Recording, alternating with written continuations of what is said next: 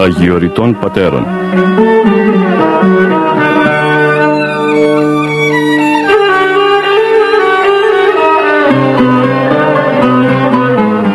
Βοή σιωπής στον παράδεισο της Αθωνικής ερήμου όπου διδάσκει ο Άθος με τη μυστική γλώσσα των πατέρων του.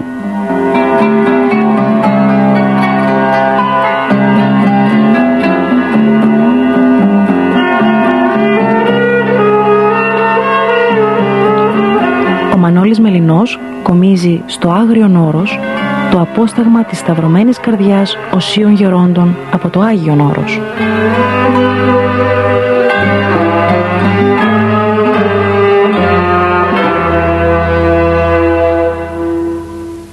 Χαίρετε αγαπητές και αγαπητοί μου φυλαγιορείτε ακροατέ.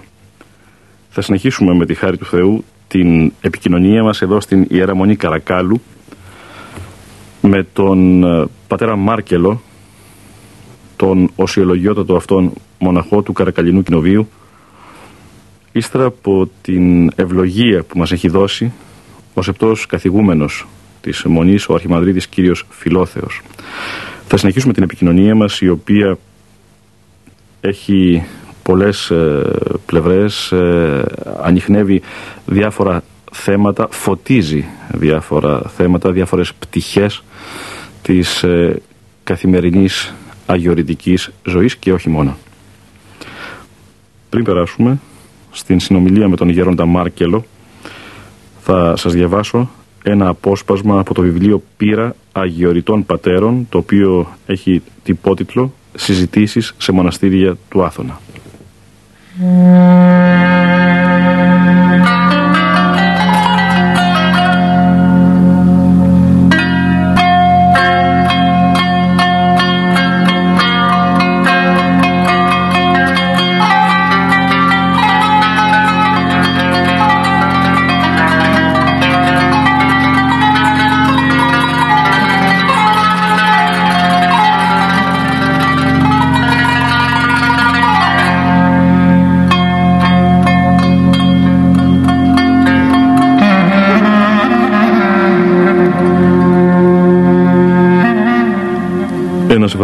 Που έγινε ζωή είναι το Άγιον Όρος. Ένας καλλιεργημένος βράχος που συνάμα καλλιεργεί. Ένας βράχος γεμάτος καρπούς γλυκύτατους. Η κάθε μέρα στον κρατεόν Άθωνα, καταυγασμένη από το φως του παλαιού των ημερών και κάθε νύχτα του χρόνος εμπειρίας μυστικής. Ηρεμία και γαλήνη από τη μια, εγρήγορση και προσευχή από την άλλη. Κάτω από τον αστερόεντα ή ασέλινο ουρανό εξασφαλίζεται, κερδίζεται πιο σωστά η αλήθεια της ζωής και της αθανασίας. Αυτές κυρίως τις στιγμές ο μοναχός εισπνέει Θεόν. Ο αιώνιος διαθλάται μέσα στον θνητό. Εδώ νιώθεις έντονα ενώπιος ενωπίο. Εδώ μαθαίνεις ότι με ένα ευλόγησον απονευρώνεται στην ουσία η ενέργεια του σατανά καθώς το ευλόγησον θεωρείται μυστήριο. Εδώ μαθαίνεις ότι η επιστήμη της Αγίας Υπακοής είναι πραγματικά μεγίστη και ότι χρειάζεται προσευχή εντατική για να ανοίξουν τα πνευματικά μάτια ώστε να δούμε την υπεροχή της επιστήμης της μοναχικής ακριβολογώντας της χριστιανικής υπακοής. Μαθαίνοντας εδώ να αποδέχεται εσωτερικά τις σκέψεις και το θέλημα των άλλων προσώπων ο μοναχός, μαθαίνει συγχρόνως να ζει τις διάφορες καταστάσεις, όχι μόνο σαν ατομικές, αλλά σαν αποκάλυψη για όσα συμβαίνουν στον κόσμο των ανθρώπων. Δεν ζει εγωιστικά μόνο τα δικά του παθήματα, τα δικά του βάσανα, τις δικές του επιτυχίες, σαν κάτι το ατομικό, αλλά μεταφέρεται πνευματικά στο πάθος όλων των ανθρώπων. Γιατί ασφαλώς κάθε στιγμή εκατομμύρια συνάνθρωποι βρίσκονται σε κατάσταση παρόμοια με τη δική μας. Αυτό οδηγεί φυσικά και αβίαστα στην προσευχή για τον κόσμο όλο. Προσευχόμενοι οι Αγιορείτε Πατέρες για τους ζώντες αδελφούς, για όλες και όλους εμάς, μοιράζονται τη χαρά της αγάπης μας ή τη φρίκη της απογνώσεώς μας. Δοκιμάζοντας τον πόνο, ο Αγιορείτης Γέροντας προσεύχεται για όλους τους πάσχοντες του κόσμου και σκύβει νοερά στο κρεβάτι όσων πεθαίνουν θλιμμένοι, εγκαταλελειμμένοι και αβοήθητοι μπροστά στον τρόμο του θανάτου. Μνημονεύοντας παράλληλα τους κεκοιμημένους πατέρες και αδελφούς, μεταφέρεται νοερός στα βάθη των αιώνων ή στέκεται πνευματικά στην αθέατη αλλά φοβερή οδό που διαβαίνουν καθημερινά χιλιάδες ψυχές οι οποίες εγκαταλείπουν το σώμα τους μέσα σε απερίγραπτη αγωνία. Έτσι αναπτύσσεται στην ψυχή του μοναχού η αδελφική συμπάθεια για όλη την ανθρωπότητα και η προσευχή του γίνεται φορεύς ολοκλήρου του κόσμου, δηλαδή υποστατική, όμοια με την προσευχή του Κυρίου στη Γεθσιμανή. Με αυτή την προσευχή του ο μοναχός αισθάνεται την ενότητά του με όλη την ανθρωπότητα και η αγάπη του για τον πλησίον, για τον κάθε συνάνθρωπο, αποβαίνει φυσική. Ε, μια τέτοια προσευχή συντελεί αληθινά στη σωτηρία του κόσμου.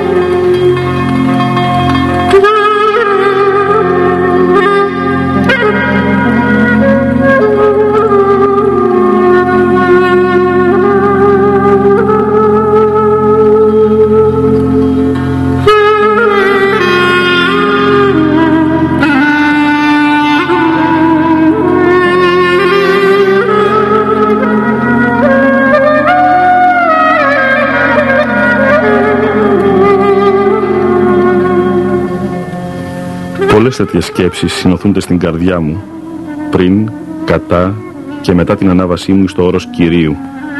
Πριν, κατά και μετά την ανεκτήμητη επικοινωνία μου με τους Μωυσείς που το ανεβοκατεβαίνουνε, κομίζοντας σε εμάς που ηλικιούμε μπροστά στο πνευματικό ύψος και γι' αυτό το αποφεύγουμε, τα σωτηριώδη μηνύματα του βάθους. Ευκασμένοι γέροντες, πρωταθλητές της αρετής, αλλά και μαυρογένειοι πατέρες, παιδαριογέροντες, αυταπαρνητικοί, φέρουν Χριστόν, τρώγουν και πίνουν Χριστόν, ευαριστούν εις Αυτόν και τον δοξάζουν έργης, λόγης, φωνές εσίες, ασκήσει, βίο αγγελικό. Σίμωνο λες ένα ευλογείται και σε λούζει ο κρουνός της χάριτος, της αγάπης, του ελέους, των ικτυρμών και της φιλανθρωπίας. Της ερημικής, ζωή μακαρία εστί, θεϊκό έρωτη πτερουμένης. Αυτή η ρίση προσυδειάζει απολύτως στους ασκητές του αθωνικού στοιχείου. Ενδεδειμένοι όλες τις αρετές, κατάφορτοι από τη χάρη και την ευλογία του δωρεοδότου Κυρίου, αγωνίζονται συνεχώς τον αγώνα των καλών, με αποτέλεσμα την απόκτηση του ενδύματος της ουρανίου πνευματικότητος και ζωής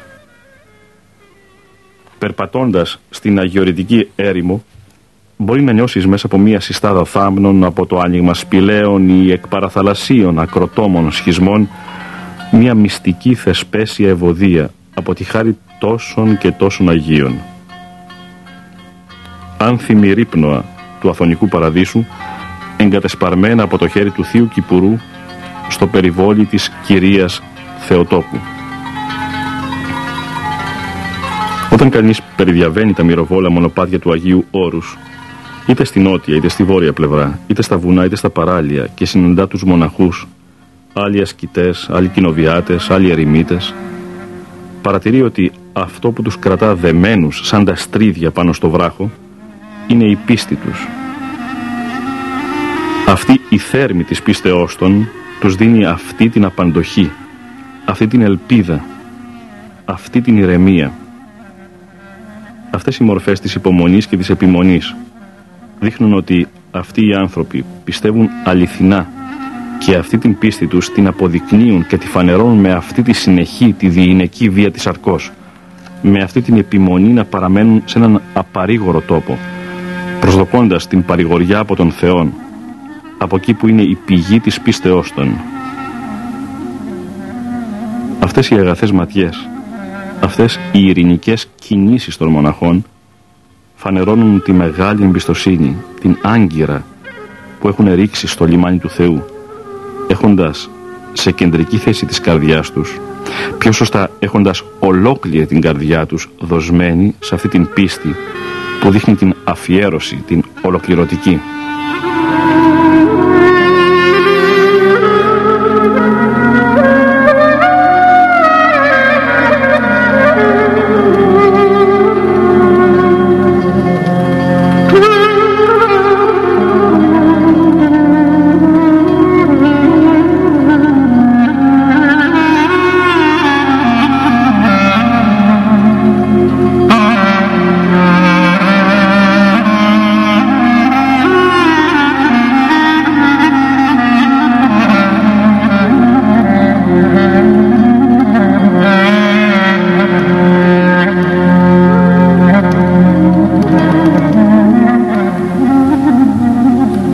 Ολοκληρώνουμε αγαπητές και αγαπητοί μου φυλαγιορείτε ακροατέ την ανάγνωση από το βιβλίο «Πύρα Αγιοριτών Πατέρων».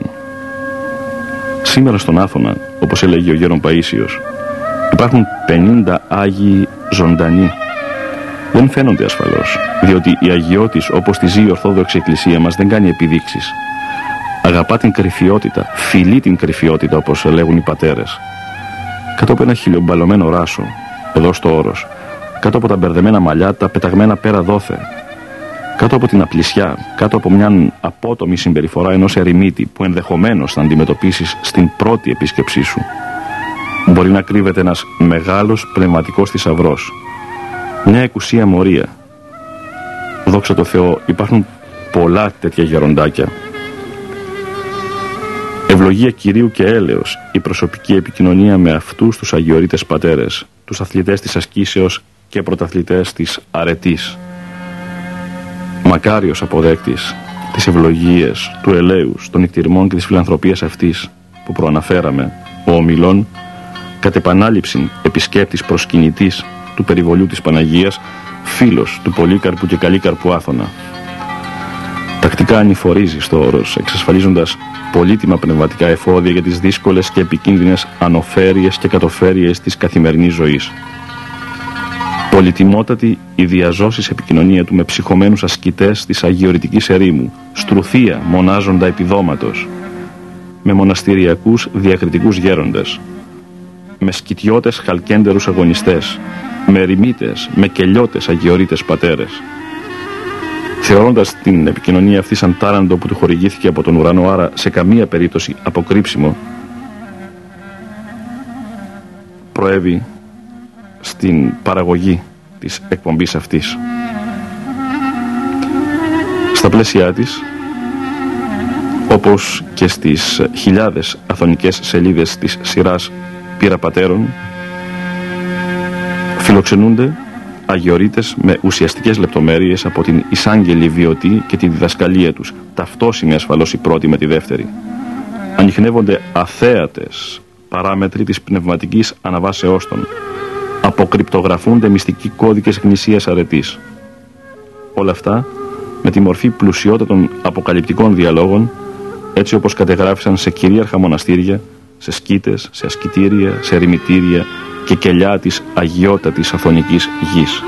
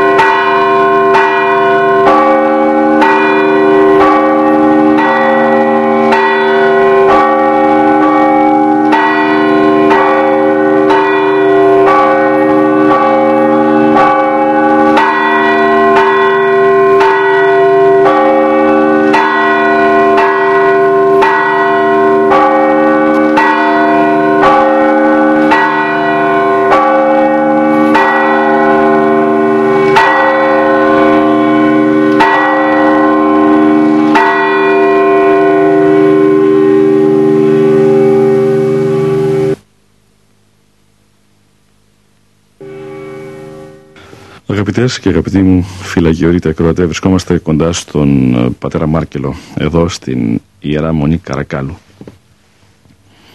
Και για μια φορά τον ευχαριστούμε που έχει την καλοσύνη να μας ε, μιλήσει. Περνώ ευθύς αμέσως στην επικοινωνία αυτή. Γέροντα, ε, γίνομαι αποδέκτης ε, παρακλήσεων πολλών ε, ακροατών και ακροατριών οι οποίοι ακούν την εκπομπή ή διαβάζουν κάποια από τα πεντιχρά μου πονήματα και εν συνεχεία είτε με τηλεφωνική επικοινωνία είτε με ε, επιστολική μου ζητούν να τους υποδείξω επειδή ασχολούμαι λίγο με το Άγιο Όρος έτσι περισσότερο από αυτούς τουλάχιστον να τους υποδείξω κάποιο γέροντα χαρισματικό χαρισματούχο. Μου λένε θα μας πείτε κύριε Μελινέ κάποιον έτσι να έχει την προόραση, να έχει την διόραση. Και προσπαθώ βέβαια χωρίς να τους ε, ε, φέρω σε δύσκολη θέση, χωρίς να τους στενοχωρήσω, να τους λυπήσω προσπαθώ να τους πω ότι αυτό που χρειάζεται να ψάχνουμε είναι ένα καλό πνευματικό για να αποθέτουμε το βάρος των αμαρτιών μας και να μας κατευθύνει σωστά ας πούμε στη ζωή μας. Και ότι οι ελάχιστοι άνθρωποι που κοσμούνται από αυτά τα χαρίσματα της ωραίας του Αγίου Πνεύματος τις εξαιρετικές εξαιρετικά χαρίσματα εννοώ, ε, υπάρχουν σε κάθε γενεά βέβαια, τους έχει δώσει ο Θεός σε κάθε γενεά, για συγκεκριμένο λόγο, όχι για να τους κυνηγάμε συνεχώς, να τους καταδιώκουμε σε κάθε βήμα, να πηγαίνουμε να τους ξετρυπώνουμε από εκεί που είναι κρυμμένοι για να λατρεύουν το Θεό με την άνεσή τους, για να προσεύχονται και να κάνουν το πρόγραμμά τους και να τους ταλαιπωρούμε είτε εντός είτε εκτός εισαγωγικών. Θα ήθελα λίγο γι' αυτό να μιλήσετε. Ε, το Άγιο Πνεύμα που χορηγεί τα χαρίσματα στους ανθρώπους ε, δίδει σε καθέναν αυτό που, αυτό που αρμόζει. Κάθε άνθρωπος έχει λάβει ορισμένες δωρεές, ορισμένα τάλεντα από τον Άγιο Θεό. Αυτά όταν τα καλλιεργήσει σωστά, που ο Θεός τα μοιράζει, τα μοιράζει βέβαια πλουσιοπάροχα μέσα στην εκκλησία του, όταν τα χρησιμοποιήσει σωστά, σωστά τα τάλαντα αυτά ο κάθε αγωνιζόμενος χριστιανός, βλέπουμε ότι καρποφορεί και δεν δίδει σε κάθε άνθρωπο τέτοια τάλαντα, αλλά όπως λέγει η παραβολή του Βαγγελιού, αλλά άλλον έδωσε πέντε, άλλον δύο, άλλον έδωσε ένα. Αρκεί πώς θα αξιοποιήσουμε αυτά τα τάλαντα, πώς θα τα πολλαπλασιάσουμε. Έτσι λοιπόν υπάρχουν και μοναχοί που έχουν διάφορα τάλαντα, διάφορα χαρίσματα. Και για να το κάνουμε πιο απλό, υπάρχουν μοναχοί οι οποίοι έχουν τη δυνατότητα να νηστεύουν, είναι νηστευτέ, εγκρατευτέ, που δεν το έχουν όλοι στο ίδιο μέτρο.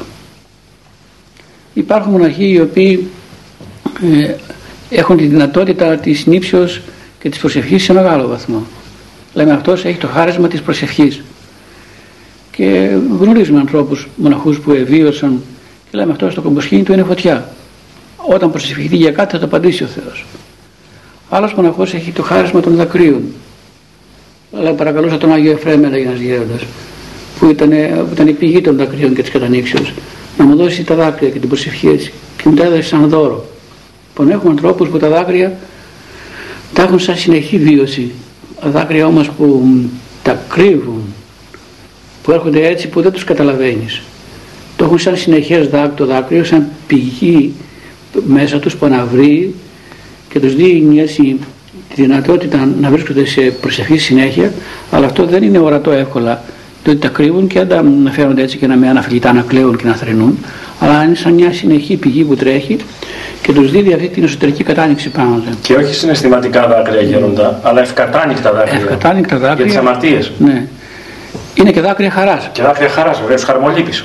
Χαράς που κανείς ε, δεν έχει πώς, τρόπο πώς να ευχαριστήσει ή πώς να δοξολογήσει τον Θεό και από την επικοινωνία αυτή με τον Θεό αναλύεται η ψυχή σε δάκρυα αλλά τα κρατάει κατά κάποιον τρόπο μυστικά διότι η ζωή του μοναχού και έκρυπτε Χριστό δεν το διατυμπανίζει ποτέ ο μοναχός αυτό που έχει όσο μπορεί το κρύβει το κρύβει για να το κρατήσει για να μην υπεραίρεται και για να μην τον ας πούμε θεωρούν ότι κάτι είναι.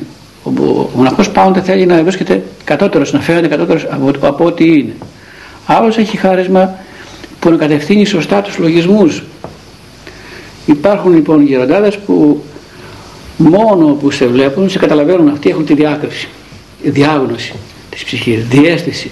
Σε πιάνουν τους λογισμούς και πριν ακόμα εκφραστείς σου λένε απλά απλά ακριβώς όλο τον εσωτερικό σου κόσμο και εξίστασε και πώ πριν εγώ ανοίξω το στόμα μου τα είπε τα αμαρτήματά μου. Ή αν ξεφύγεις και φύγεις και δεν του πεις κάτι, ε, σου λέει παντρεφέ μου, εκείνο πώς πας εδώ, πώς πας εκεί και σε πιάνουν χωρίς να καταλάβεις. Υπάρχουν άλλοι που έχουν χάρη έτσι παρακλητική από το Άγιο Πνεύμα που μόλις καθίσεις δίπλα σου φεύγουν όλοι οι λογισμοί. Πνιγμένος πηγαίνεις και τόσο αναπάβεσαι με το να καθίσεις κοντά σε ένα τέτοιον Άγιο Γέροντα που σε παρακαλεί με τη χάρη του Αγίου Πνεύματος που πλέον όλα στα προβλήματα λύνονται και δεν έχεις τίποτα ενώ είσαι τόσο συγχυσμένος, τόσο ταραγμένος. Υπάρχουν άλλοι που είναι έτσι ελεήμονες, θέλουν πάντα να σκορπούν και να ελεούν και να βοηθούν τον άνθρωπο. Επομένως, σήμερα υπάρχουν άνθρωποι που κρατούν τις χάρες του Αγίου Πνεύματος. Τις δωρεές που είναι ποικίλες σε κάθε άνθρωπο. Άλλοι έχουν πολλά, άλλοι έχουν λίγα. Αλλά ε, όπως προείπατε εμείς δεν πρέπει να ακούμε ποιος κάνει θαύματα ή ποιος έχει προορατικό χάρισμα για μας. Το καλύτερο είναι πώς να καλοποιήσουμε πώς να εξοραίσουμε τη ψυχή μας ούτως ώστε και εμείς κάθε χριστιανός δηλαδή να γευθεί κάτι από τη χάρη του Αγίου Πνεύματος. Όχι να ακούω ότι οι άλλοι έχουν αλλά πως και εγώ θα βιώσω αυτόν τον καρπό. Εμείς λέμε σήμερα καλά τα είπαν οι πατέρες αυτά τα γράψανε στη φιλοκαλία αλλά τη φιλοκαλία δεν, έχουμε, δεν την έχουμε για το ράφι να την έχουμε εκεί πέρα. Σκοπός είναι τη, τη φιλοκαλία να την κάνουμε ζωή μας, η σημερινή μοναχή. Αυτό είναι το κέρδος ε, του σημερινού μοναχισμού, να βιώσουμε κι εμείς αυτά που έχουν γράψει οι πατέρες. Έστω ε, λίγο. Και αυτό το λίγο να μεταδώσουμε προς τον κόσμο που μας το ζητάει. Αυτό πρέπει να το κάνει εν το μέτρο του δυνατού και κάθε αγωνιζόμενος χριστιανός να λέει: Να, αυτό που διάβασα στον κύριο Ποήσο και εγώ το έζησα. Ή στου άλλους πατέρες μέσα. Μέτοχοι των δωρεών των ποικίλων δωρεών του Αγίου Πνεύματος πρέπει να γίνουμε όλοι. Και αυτό είναι το απόκτημα και ύστερα φυσικά εμπνεόμενοι και κατευθυνόμενοι από τους Αγίους Πατέρες να προσπαθήσουμε να αυξήσουμε το τάλαντο αυτό ώστε να μην εν ημέρα της κρίσεως μας ζητήσει ο Θεός λόγος και μας πει ότι δεν αξιοποιήσαμε καλώ τα βεραντά μας. Λοιπόν εύλογο το ερώτημα είναι ότι και να ζητάμε αλλά και να και εμείς οι ίδιοι να αγωνιζόμεθα για να αποκτήσουμε και να καλοποιήσουμε τον εαυτό μας με, με τις δωρεές που μας έδωσε ο Άγιος Θεός. Από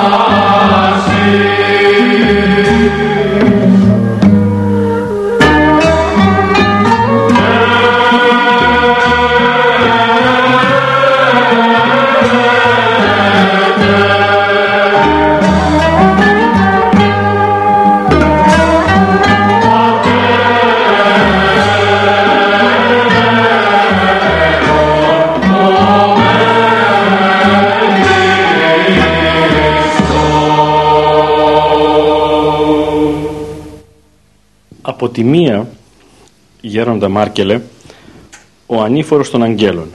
Ας φανταστούμε τον εναδρόμο, τον ανήφορο των αγγέλων. Και από την άλλη ο κατήφορος των δαιμόνων.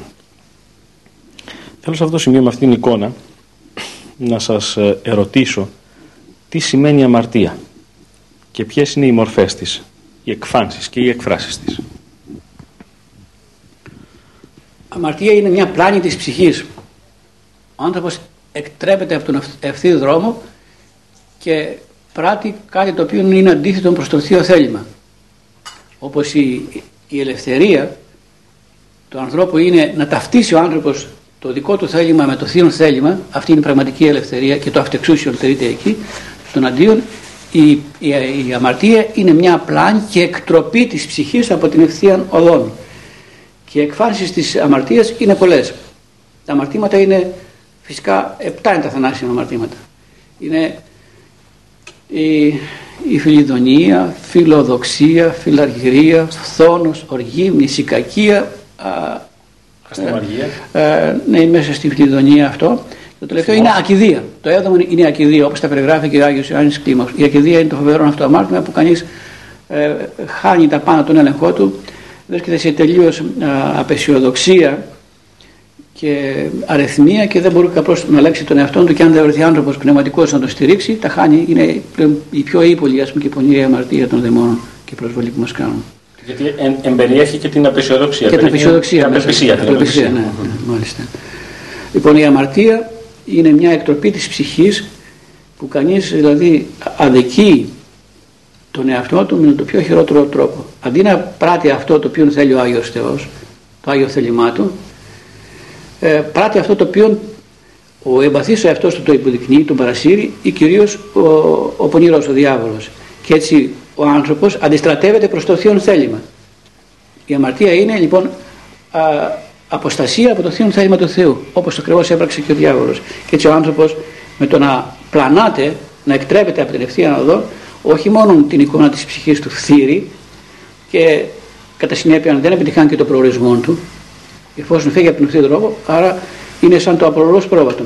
Και ο σκοπός μας είναι πράττοντας το θείο θέλημα και αποκτώντας την θεία ελευθερία που μας δίνει ο Θεός, να αγωνιστούμε στον κόσμο αυτόν και να, να, να κερδίσουμε την ουράνια βασιλεία. Διότι δεν ήρθαμε ούτε για τιμές, ούτε για δόξες, ούτε για απολαύσεις. Ήρθαμε για την βασιλεία των ουρανών. Και ο σκοπός της Εκκλησίας που είναι ο Χριστός είναι να μας οδηγήσει στην ουράνια βασιλεία. Η αμαρτία όμως μας εκτρέπει τη πίνη του Χριστού και επομένως χάνουμε τον προορισμό μας, χάνουμε τα πάντα.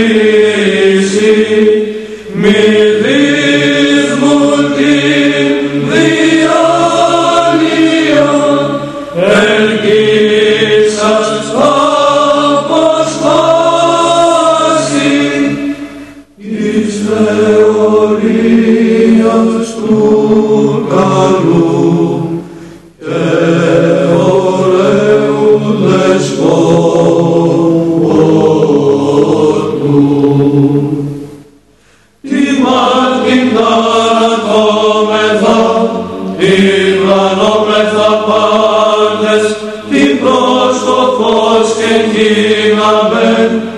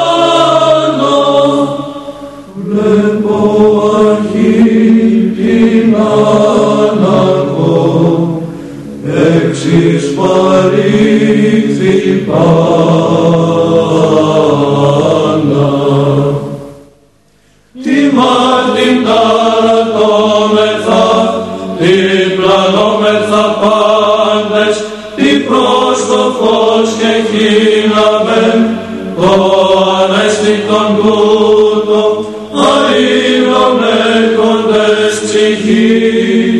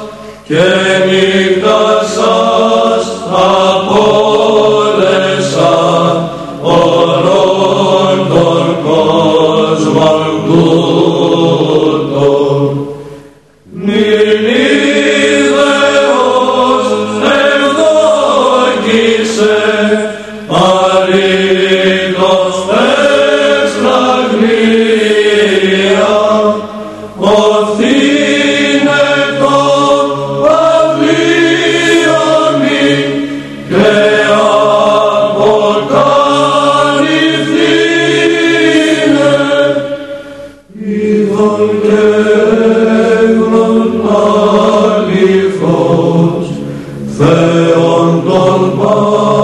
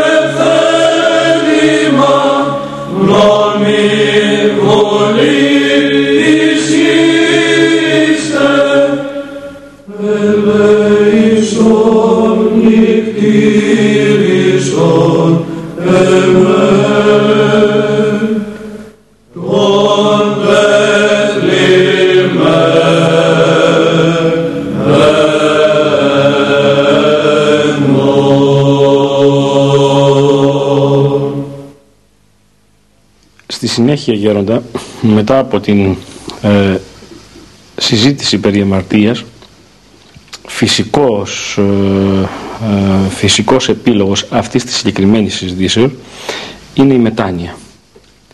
Εδώ στο Άγιον Όρος κυρίως και στα μοναστήρια του κόσμου αλλά πολύ περισσότερο εδώ, σχεδόν κάθε ώρα και κάθε στιγμή ακούω τη λέξη ευλόγησον.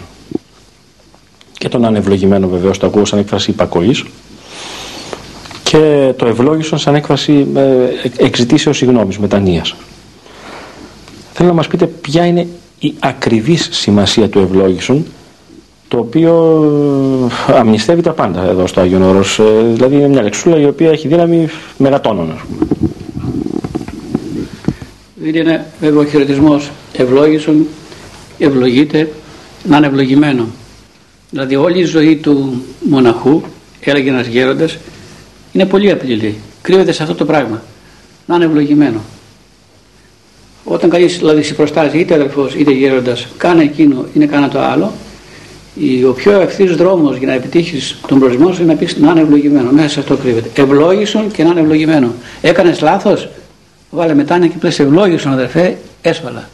Και αμέσως γκρεμίζεις όλα τα τείχη του διαβόλου που σε πολέμησαν και σε έκανε να κάνεις αυτή την απροσεξία και να λυπήσεις τον αδερφό ή να παρακούσεις ή στο γέροντα. Με το ευλόγησον διαλύεις όλα τα σχέδιά σου. Απονευρώνεις τους σατανάς Μάλιστα. Τον κόβεις όλα τα σχέδιά του. Τον απονευρώνεις. Και με τον ανευλογημένο ευθύς εξ αρχής βάζεις μετάνοια και λες ότι θα κάνω αυτό, ασχέτως αν αυτό καμιά φορά είναι αντίθετο προς την επιθυμία σου ή προς τις δυνατότητες που έχεις. Να είναι ευλογημένο και από εκεί και πέρα με το να βάζεις αυτή τη μετάνοια και να ε, λες τον λόγο αυτόν, αναλαμβάνει και ο Θεός να ευλογήσει αυτόν τον κόπο και την προσπάθεια που θα κάνεις και οπωσδήποτε θα επιτύχεις σε, αυτό τον, σε αυτή στον κόπο που θα καταβάλεις. Μέσα στον άλλο ευλογημένο κρύβεται όλο το μυστήριο της υπακοής.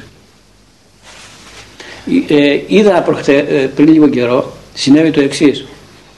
Ήταν εν ώψη της πανηγύρεως της Μονής και με τη βία και την προσπάθεια που είχαν οι μοναχοί, οι πατέρες, ε, για να ταυτοποιήσουν το μοναστήρι, έφτασαν σε κάποιο σημείο που μεταξύ τους φιλονίκησαν. Και τη σκηνή αυτή την ε, παρατήρησε ένας δεσπότης που είχαμε εδώ. Και ε, παρεξήγησε την στάση των μοναχών πώς φιλονικούν τέτοια ώρα. Και καθώς καθόταν τότε ο Σεβασμιότατος στη θέση του εκεί, μετά από αυτό που είδε τους μοναχούς για λίγο να διαπληκτίζονται ε, μέσα στην προσπάθεια να τακτοποιήσουν στην υπερένταση, ναι, στην υπερένταση τη διακονία τους βλέπει μετά από λίγο πάλι από τους δυο αυτούς μοναχούς την ίδια σκηνή μπροστά στα μάτια του. Ξαναπανέρχονται πάλι οι δύο αδελφοί, αντανταμώνουν, βάζουν μετά και λέει στον αδερφέ και πέφτει ένας στα πόδια το άλλο. Το βλέπει αυτό ο δεσπότης, α, και τότε αμέσω το αποκαταστάθη όλη εκείνη η ζημία που, που, που, που έγινε από, την, από τον διαπληκτισμό των αδερφών και είπε, έρχεται να περνάω και λέει, εμείς αυτό στον κόσμο δεν το κάνουμε, λέει, πάτερ. Είδα το ένα, αλλά είδα και το άλλο που αναπλήρωσε τα πάντα και τώρα λέει χάρηκα πολύ. Και γέμισε, ας πούμε, με τη μετάνοια αυτή των μοναχών, με τον να ζητήσουν συγγνώμη και να πέσει ένας στα πόδια του άλλου, ο Σεβασμιότατο έφυγε ικανοποιημένος και τον γέμισε αυτό περισσότερο από όλη την πανήγυρη. Διότι είδε τι σημαίνει μετάνοια και τι κερδίζει, ότι οι αδερφοί αγκαλιάστηκαν. Και ζήτησαν και οι δύο συγγνώμη. Και οι δύο συγγνώμη. Ναι είτε ένας έσφαλε λιγότερο ή περισσότερο, τακτοποιήθηκε αμέσως εκείνη τη στιγμή και χωρίς να ξέρουν ότι παρατηρητής είναι ο συμβασμιότατο. Προφανώς. Τώρα στα μακριά καθόταν εκεί ψηλά. Γιάνντα, πόσο στενή και τεθλιμμένη είναι η οδός, η πύλη, η απάγουσα στην ζωή. Εσείς ε, διαβαίνετε εδώ στο Άγιο Νόρος μια στενή πύλη. Με την έννοια ότι δεν έχετε τις ανέσεις που έχουμε εμείς στον κόσμο, δεν έχετε την ανάπαυση που έχουμε εμείς στον κόσμο, δεν έχετε τις καθημερινές χαρές τέλος πάντων, έτσι όπως τις ε, εννοούμε εμείς οι κοσμικοί. Άρα διαβαίνετε ένα, ένα τούνελ, ένα, μια σύραγγα, στένη, ε, σκοτεινή, η οποία βεβαίως όμως οδηγεί σε αναψυχή, βγάζει στην χώρα του παραδείσου. Πόσο στενή είναι αυτή η οδός, πόσο δύσκολη είναι η γέροντα. Η οδός του μοναχισμού ε, δεν είναι στενή και διαθλιμμένη τόσο υπό την έννοια των ανέσεων διότι για τον μοναχό κάθε άσκησης και κάθε στέρησης ε, θεωρείται χαρά. Στενή και διαθλιμμένη για τον μοναχό είναι η οδός που σου κάνει να περιορίσεις ακριβώς τα νοήματα όλα ακριβώς και να κρατήσεις ορθό λογισμό εδώ είναι όλη η στενότης. Διότι καθώς πολιορκούμεθα από τους πονηρούς λογισμούς, ο σκοπός μας είναι να φύγουν όλα αυτά, να εγκλειστεί ο νους μέσα στην ψυχή του, όπως το έκαμε προηγουμένως, και αυτός ο εγκλεισμός είναι η στενότης που είναι κατά κάποιον τρόπο η ζωή η αποφατική.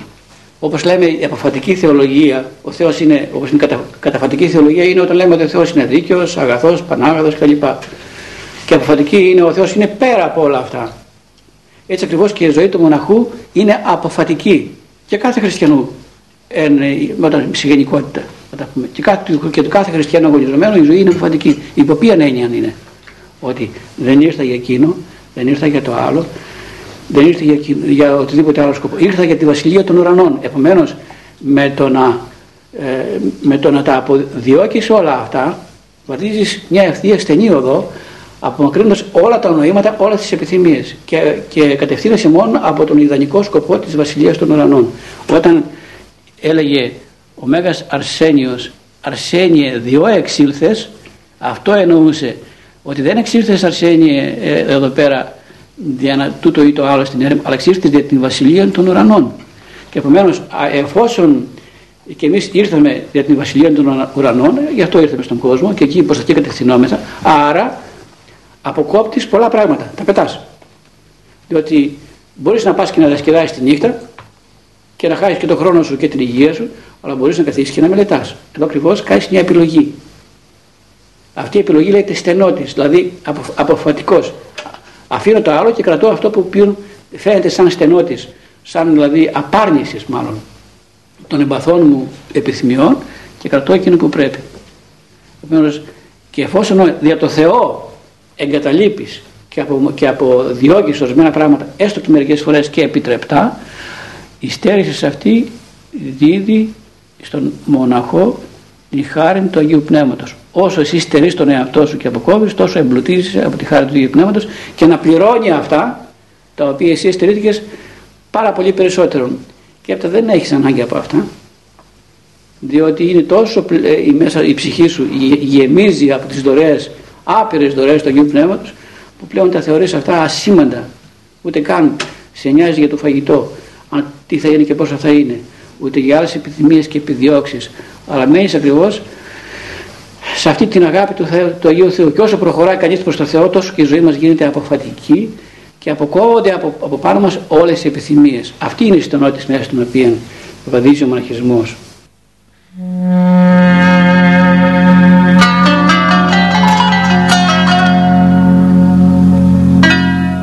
Σε αυτό το σημείο, αγαπητές και αγαπητοί μου φυλαγιορείτε ακροατέ, ολοκληρώνεται η σημερινή εθνική επικοινωνία μας. Ευχαριστώ θερμότατα τον ε, Γέροντα Μάρκελο Καρακαλινό, ο οποίος έχει την καλοσύνη να μας πει όλα αυτά τα τόσο επικοδομητικά και ενδιαφέροντα. Ευχαριστώ επίσης τον συνεργάτη μου, τον Βαγγέλη Τζαναβάρη, για την τεχνική υποστήριξη της επικοινωνίας αυτής. Όλος ιδιαίτερος εσάς ευχαριστώ που είχατε την καλοσύνη και σήμερα να μας παρακολουθήσετε. Διαβάσαμε αποσπάσματα από το βιβλίο Πύρα Αγιοριτών Πατέρων. Αγαπητές και αγαπητοί μου φυλαγιορείτε ακροατέ, χαίρετε.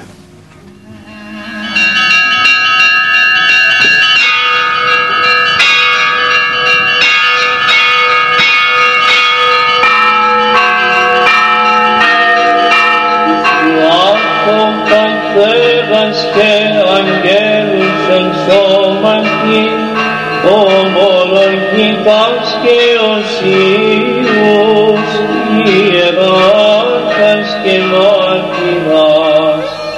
Τιμήσον μεν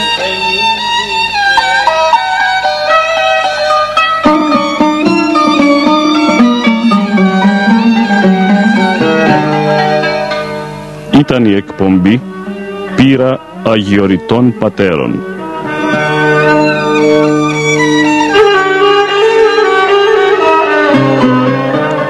Ο Μανώλης Μελινός απετόλμησε να αποτυπώσει στα Ερτζιανά εις πνοές αιωνιότητος γερόντων όρους άφωνος.